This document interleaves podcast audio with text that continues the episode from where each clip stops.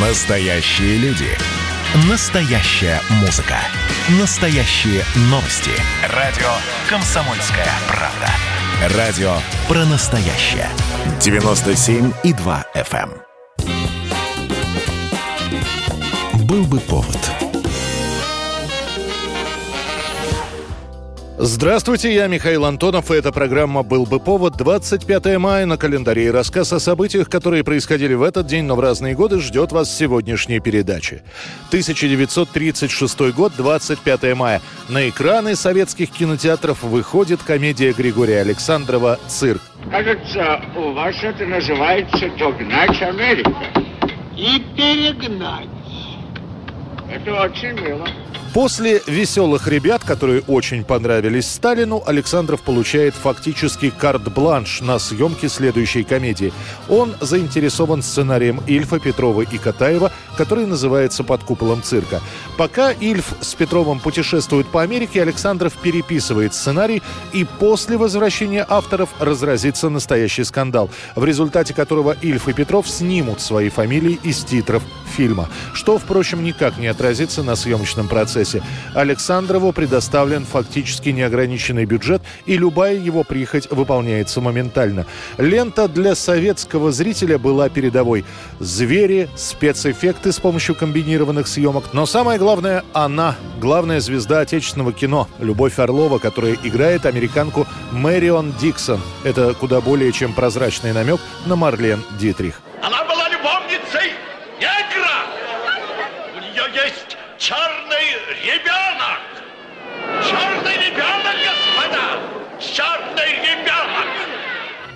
Билеты на фильм «Цирк» в Зеленом театре Парка культуры были раскуплены за неделю до премьеры. Фигура Орловой установлена на колокольне Страстного монастыря, одном из самых высоких по тем временам сооружений в центре города.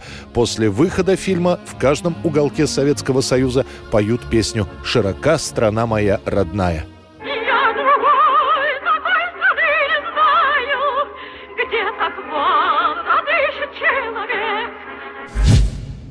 1956 год, 25 мая. Москва продолжает строиться после войны. Открыты новые здания МГУ. Центр Москвы застраивается кирпичными зданиями в несколько этажей. В народе их называют по-прежнему «сталинками».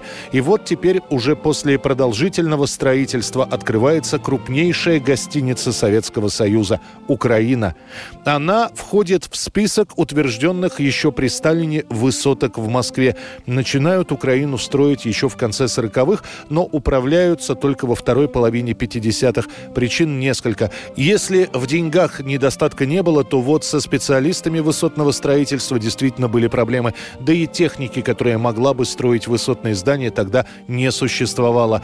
Первые этажи строят довольно быстро, а вот с верхушкой гостиницы «Украина» приходится повозиться. Она собирается практически вручную, причем силами заключенных, которых привозили на стройку и которых после размещали неподалеку в нескольких бараках в Дорогомиловском районе. В своеобразной конструкции перекрытий из двух пустотных железобетонных балок ярко выражено назначение здания. После смерти Сталина работы по возведению здания на какое-то время приостановились, но спустя год на празднование 300-летия воссоединения России и Украины Хрущев заявит, что гостиница будет построена в ближайшие годы и называться она будет «Украина». И вот 25 мая 57-го гостиницу торжественно откроют. Это событие будет широко освещаться в советской прессе. Она станет писать «Украина», крупнейший в Европе отель, насчитывает 1026 номеров. Калининский мост откроется через несколько дней рядом с гостиницей и соединит заброшенный район Драгомилова с центром города. 25 мая 1990 год. Председатель Совета министров СССР Николай Рыжков выступает с программой перехода к регулируемой рыночной экономике. Не сильно разбираясь в таких специфических терминах плановая экономика, рыночная, население СССР моментально понимает одно, самое важное – будет все дорожать. Я спрошу арбуза, вы говорите, тоже не будет. А между тем люди едят. А люди едят свое, вы на них не смотрите. Что значит свое? Это значит, что они на базаре купили, и вам не заказано. А у вас почему ничего нет? Да вы что, гражданин, надо мной издеваетесь?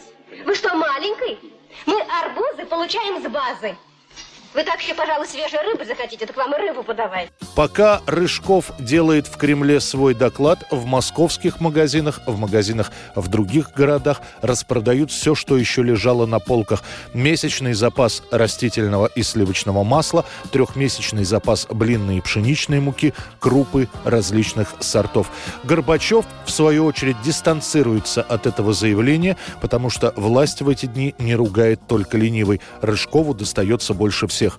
За 80 дней после принятия программы, честно говоря, я каждый день имею только сплошные нападки в стране. Невозможно открывать газету, невозможно смотреть телевидение. До каких пор будет идти шальмование правительства? Я не понимаю этого дела. Если мы в декабре месяце приняли решение, оказали вот он доверие партии, правительство, если мы приняли программу, так давайте в конце концов выполнять. Ничего подобного не происходит в стране.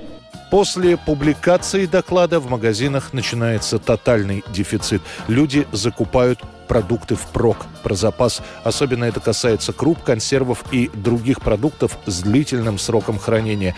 В том же 90-м уже под конец года правительство Рыжкова будет отправлено в отставку. Совет министров СССР преобразован в кабинет министров, который возглавит премьер-министр Павлов. Цены на продукты так и останутся регулируемыми, но увеличатся почти в два раза.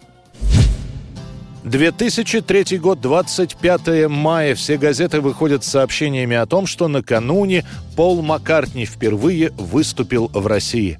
Добрый вечер!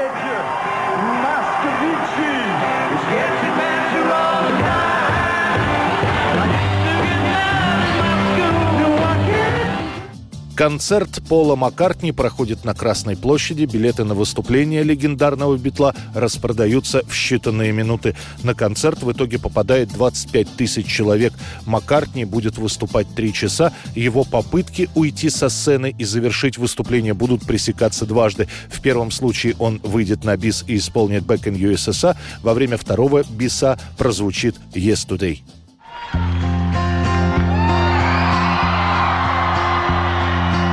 Yesterday. All my troubles seem so После выступления в Москве Маккартни даст несколько интервью, где его будут спрашивать о впечатлениях о России, и везде он говорит, что потрясен. Давно хотел приехать, что когда писал песню «Back in USSR» даже и не думал, что когда-нибудь окажется в Москве, тем более на Красной площади. И самое главное, Маккартни произнесет, что не верил своим глазам, когда увидел, сколько людей в России любят «Битлз» и прекрасно знают тексты песен. Это была программа «Был бы повод» и рассказ о событиях, которые происходили в этот день, 25 мая, но в разные годы. Очередной выпуск завтра. В студии был Михаил Антонов. До встречи.